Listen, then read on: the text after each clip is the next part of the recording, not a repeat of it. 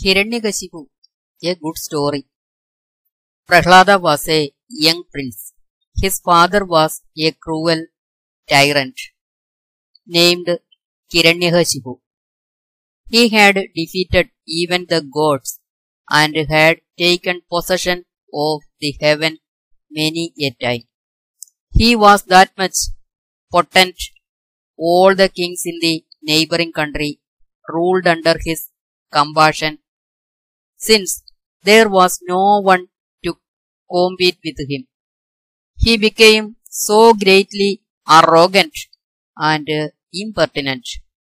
He had also the power of a blessing he got from Lord Brahma, that he would not be killed by anything around him in the earth, in the sky, or in the water.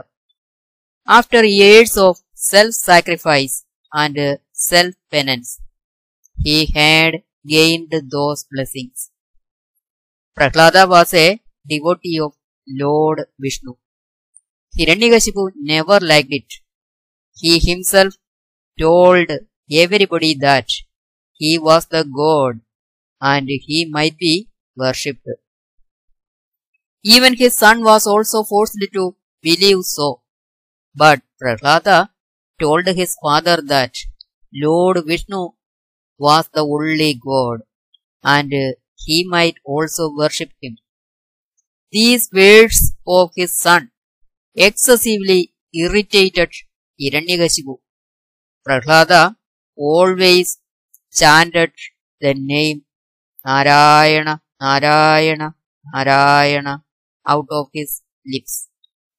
Hiranyakashipu tried as far as he could to transform his son's mind and to detach his attention away from Lord Vishnu. But the boy's mind did not vacillate or fluctuate. He still kept his belief unchanged. At last, Hiranyakashipu got angry and he decided to kill his son. He wanted his men to throw him to the fire.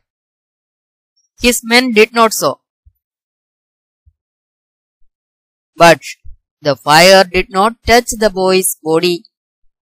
Secondly, the king wanted his men to throw the boy down to a steep and deep cliff. Lord Vishnu saved the boy each time. Whatever Hiranyakashipu did to exterminate the boy, all those deeds went astray. One day, Hiranyakashipu asked his son, Where is your Vishnu? Is he anywhere here? The boy replied, He does not have a particular place. He is everywhere. He is ubiquitous. Kasipu retorted angrily. If everywhere, is he there? The boy said, Yes, he is here too. He is seen everywhere, even in the tip, pillar, and rust. The king asked, pointing to a pillar, Is your Vishnu present in this pillar? The boy said, Yes. Hiranyakashipu inflicted a strong blow with his club to the pillar. The pillar was broken into pieces and there appeared Narasimha, one of the incarnations of Lord Vishnu.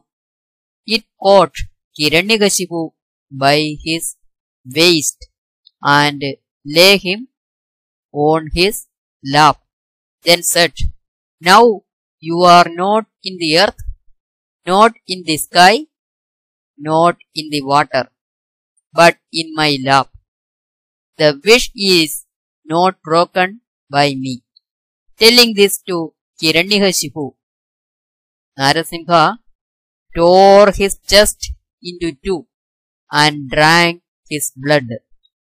He died at the same time.